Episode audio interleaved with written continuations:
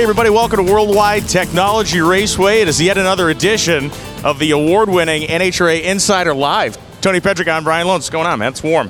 It's warm It's going to be a warm one today. They say the highs are going to be 88. I believe it has shown up already. Uh, give us a few minutes. We'll be rolling some sweat off us. we coordinated the matching sunglasses because we care about the audience so much. It is a very high level thing we got going on here. So we're going to have Rob Flynn and Andrew Hines on today as our guests. We're going to bring Rob up in just a minute.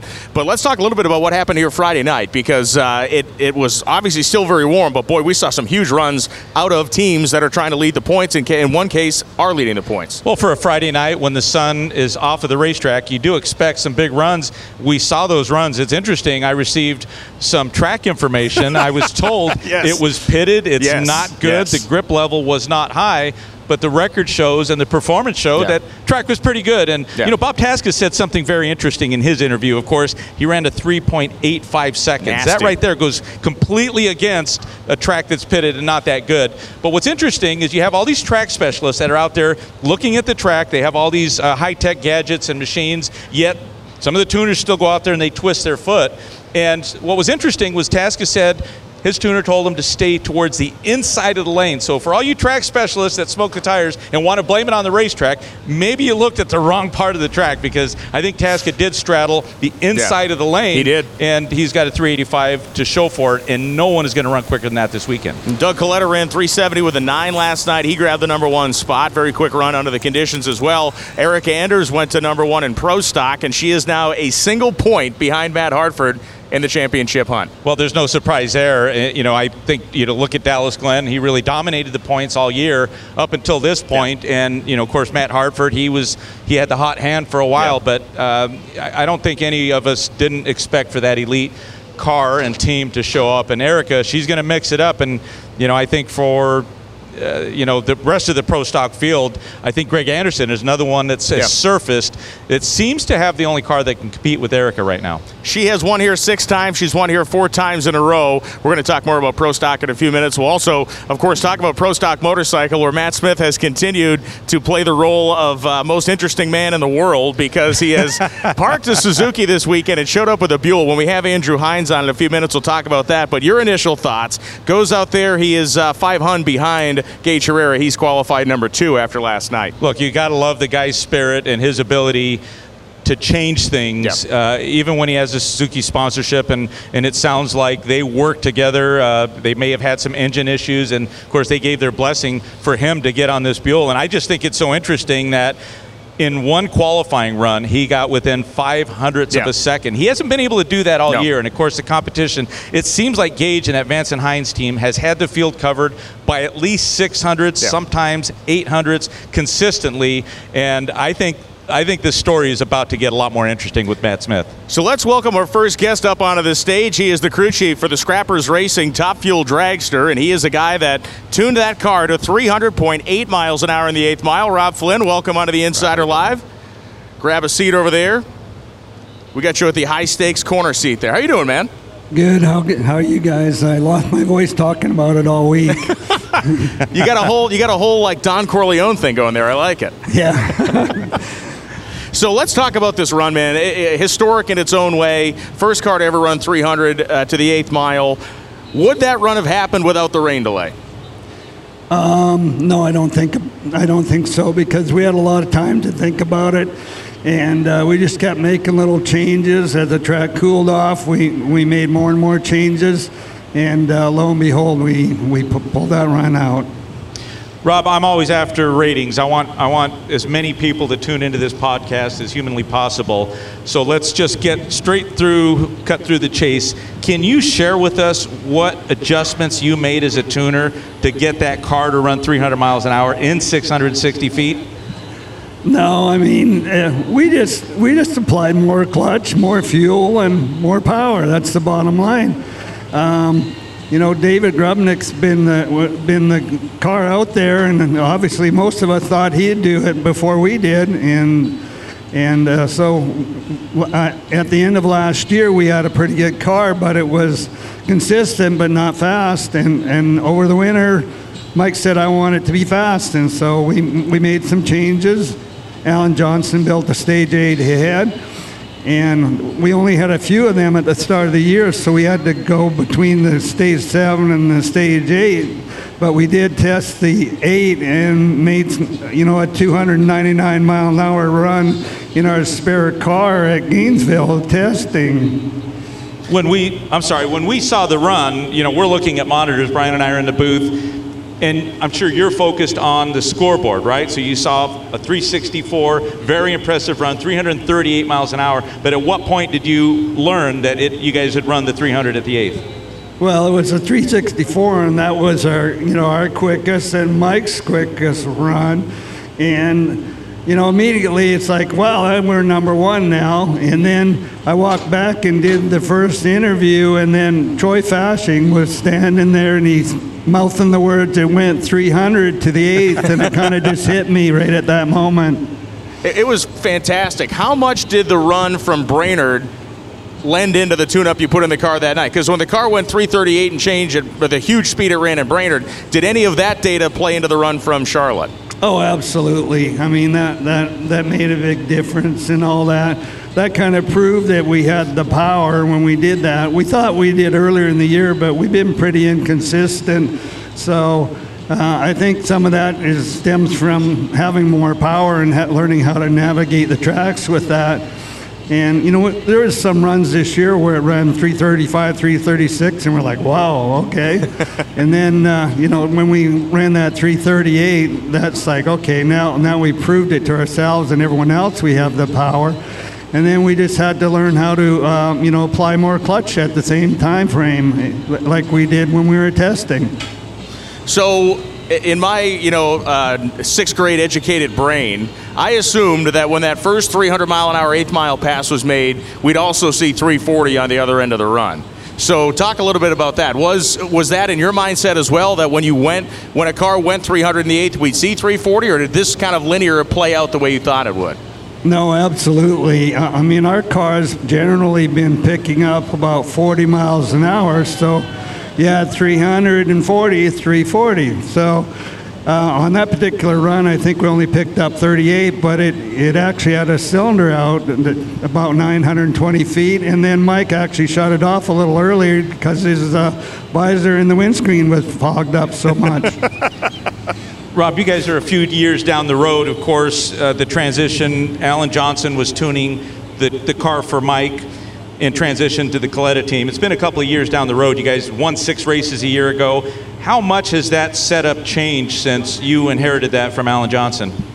Um, we, we've changed it, you know, quite a bit, but we still run all the same components that Alan had, had on the car. We run his, you know, the fuel system, and uh, you know, we got we got newer blowers and stuff like that. We worked in the, you know, in the bell housing and um, certainly the new stage stage eight cylinder head plays into the the performance level we're seeing now.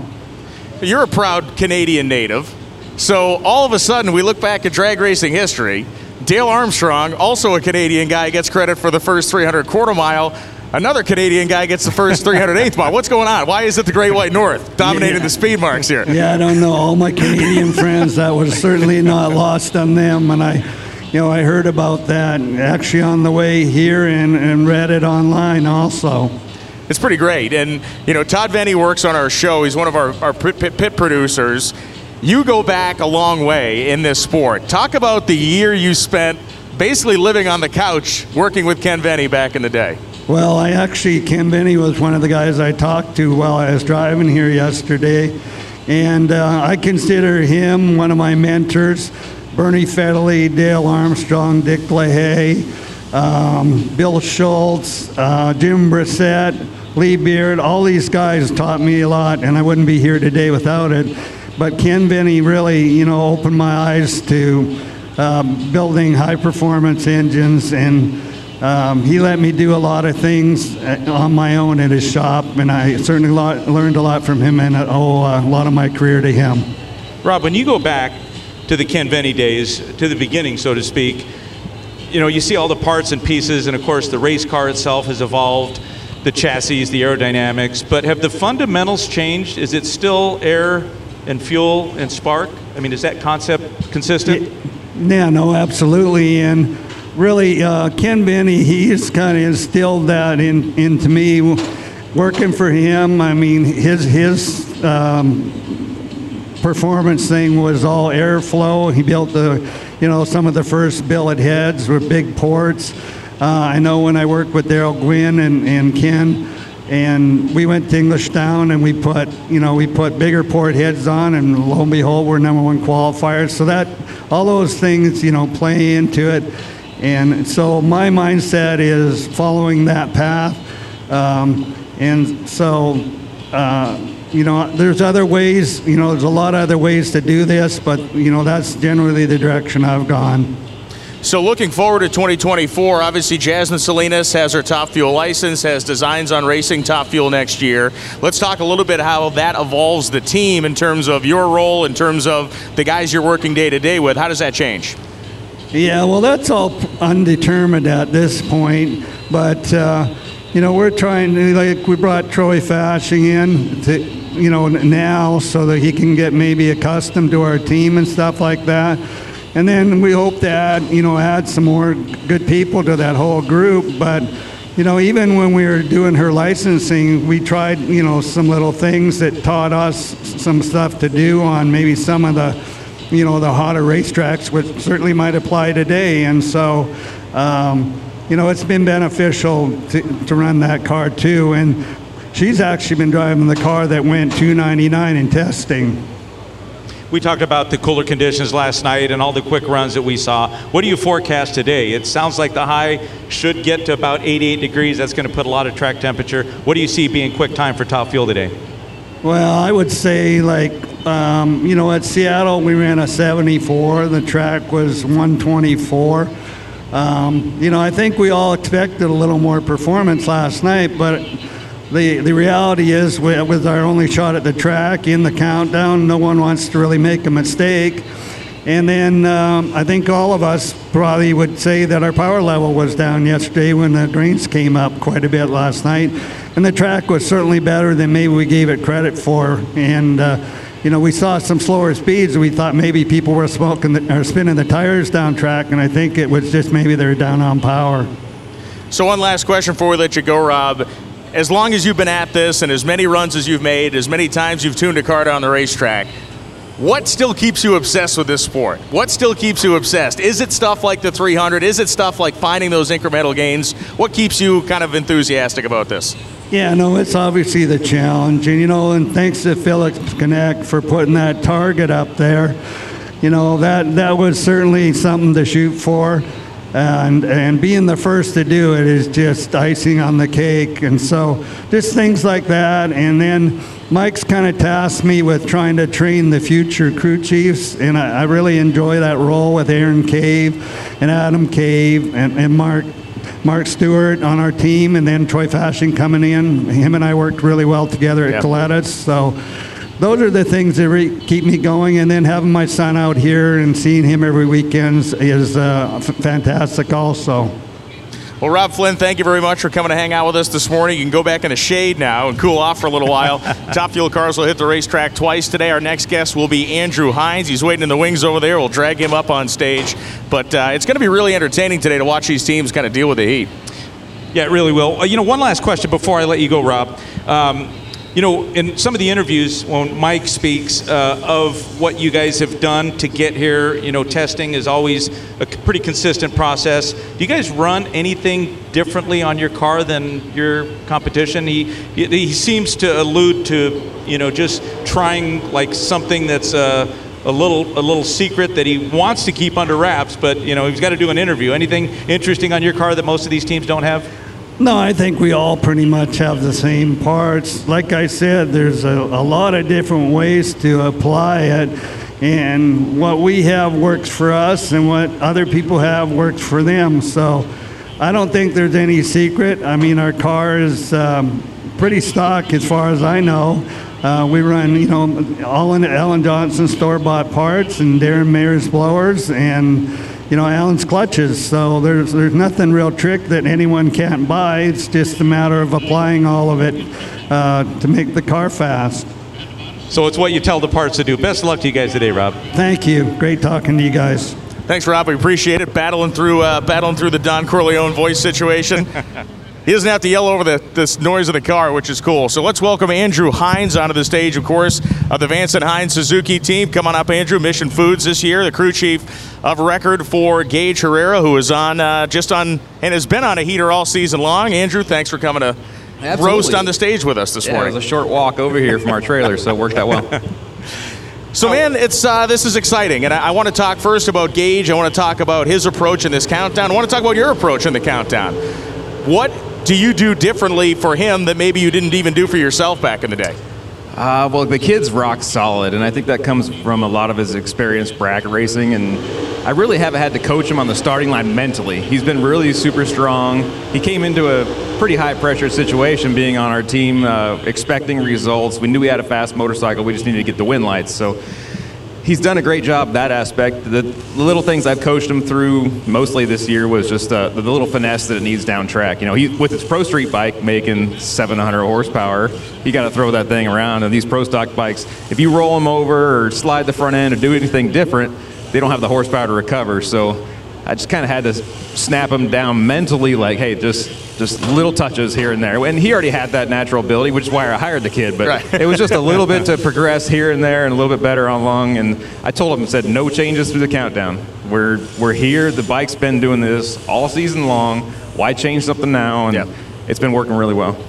When I look at Gaige's performance on the track, he seems to be considerably quicker than everyone else, including Eddie Krawiec. You know, are the bikes much different when you look at his performance? Is there something that he's doing, or the bikes just set up differently? Uh, there's a rider weight difference. Uh, Gaige is about 25 pounds lighter than, than Eddie. So when you bolt that solid to the chassis, you know, we're not stacking it all forward. It's not all in the back. It's all spread out pretty good across the bike. And um, and the way Gaige lunges, you know, the combination of those two things. I've been talking about it all year, but the kid magnifies everything that we've done in the clutch to make it better, and it just repeats every time. And and and you know, I, I probably fell victim to people telling me, get it off the edge. You know, stop going 103 all the time. And that's probably what bit me in Reading, ultimately. Um, It looked to me when we watched that run, it looked like it hit the wheelie bar pretty hard and enough to maybe just unload the tire a little it bit. It actually was a cold tire. I Okay. didn't have him do a long enough burnout. We didn't have much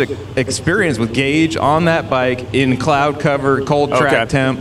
And I just pulled him out of the burnout too early. It started to smoke. I pulled him out, and hindsight, the tire was too cold, and it went about a half a revolution. And white when it got on the colder part of the tire, it was like it was on ice.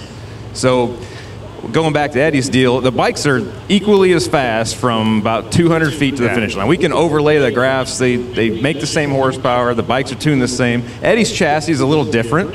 Um, we built Gaige's bike back when Angelle was riding in early 21, and it's a t- traditional style ch- Suzuki chassis. Uh, the way we have it designed, though, it's based upon how our Harleys were, how those evolved over the years, how the chassis is built, where the tubes are, what the geometry is. And when we did Ed's, it's all the same, other than his bike, it literally can break in half to get the engine out. That's how our Harleys were. He could take the front half of the bike off.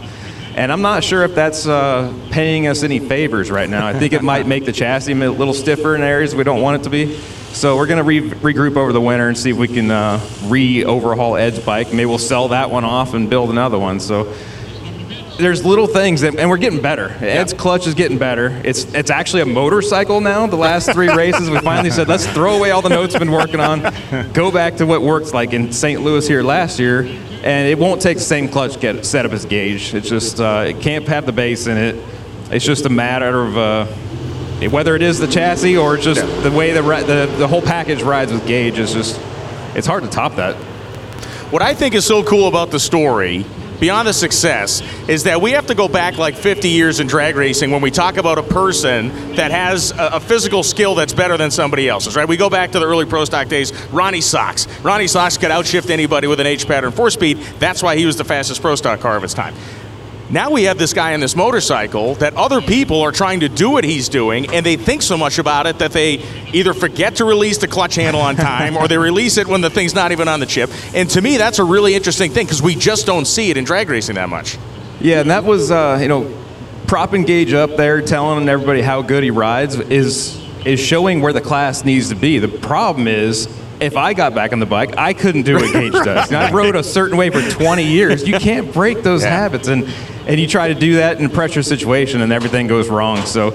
Uh, I was trying to tell the class maybe you should try it, almost as a ploy. Like maybe it'll help us down the long haul. So uh, it's worked out well. I mean, I can't really ask for much more. The kid has been perfectly sound from starting line to the finish line. He shifts the right spot. And the thing I was missing the last couple years, especially when I rode, all my data logging and processing happened in the shutdown area. Would the bike feel like third gear, fourth gear? Did it accelerate here, shutter there? And now I'm getting that with Gaige. And and from probably through Gainesville, Charlotte, Chicago, we just refined what you can't see on the data on the Motec in- info and correlate with what he says and the changes I think I can make for the next run. And then Anali says it, it pulls from start line to finish line. Andrew, when you go back to when you hired Gaige, there had to be some expectations, and you guys have clearly dominated.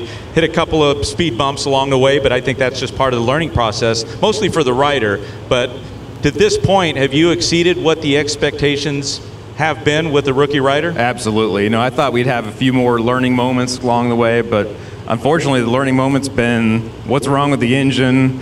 Uh, how come we didn't change this part out earlier? Uh, you know, he's had the, the two issues he had in uh, Bristol in the final and Norwalk in the mission deal. He just rolled it in too far, and that's a proponent from what he did on his Pro Street bike. He was trying to get better reaction times on his Pro Street bike, and you can't roll it in two inches on a Pro Stocker. So he's got it locked in now where he's rolling in a quarter or a half an inch, and we can tune the reaction time around him.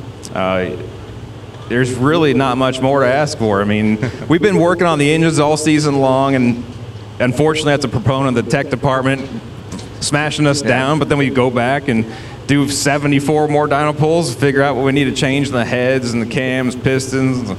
Everything's uh, you know progressed along, and we're just kind of maintaining that performance all throughout the season. And I got a lot of notes now where later in the day on Sunday where I get nervous last year because I didn't have those semi-final final round notes. We got a lot of them now and different race conditions. I mean, the bike's fast and hot and humid. It's fast and cold.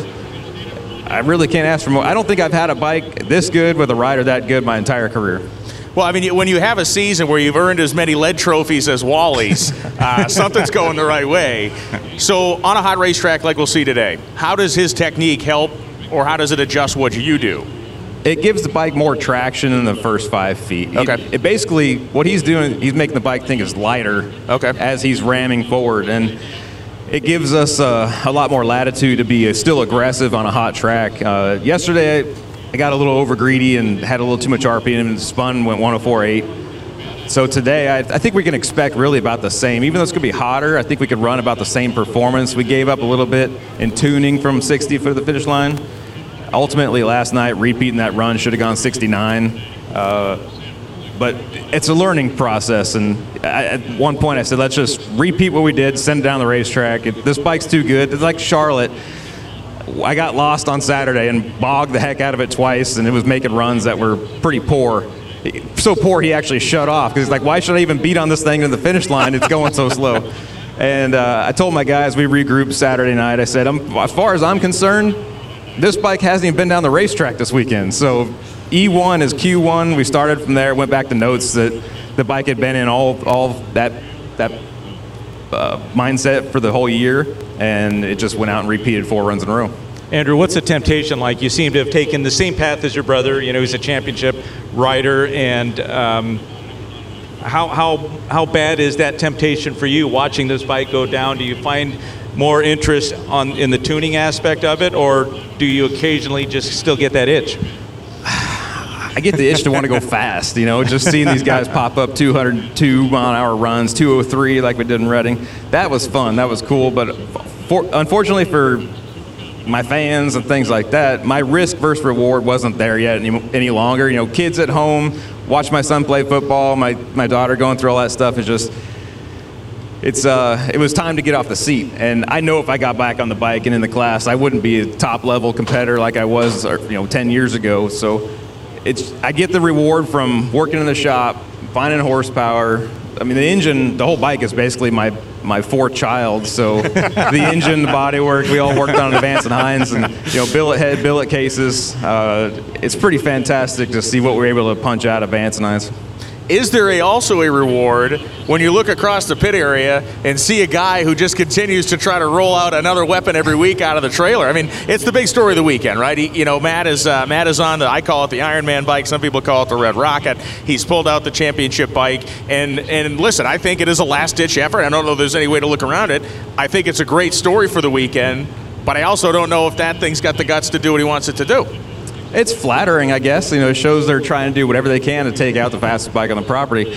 Uh, you know, throwing Joey on the pink bike and Matt bringing out his bike. It's just, you know, it's. I guess they're just shooting from the hip at this Yeah. point. Oh, it makes them dangerous. That makes it. and listen, it, for us, it's we always joke that like the stories that make all the racers uncomfortable and weirded out in the pits are the best thing we can have. It's a great anything that's really good on TV typically gets a little bit weird, but um, I do like the fact that he is such a competitor that he looked and surveyed his options and that was the best one. I, I wish I had a recording of what the phone call was with Suzuki to get this figured out because it had to have been just amazing. But there he is.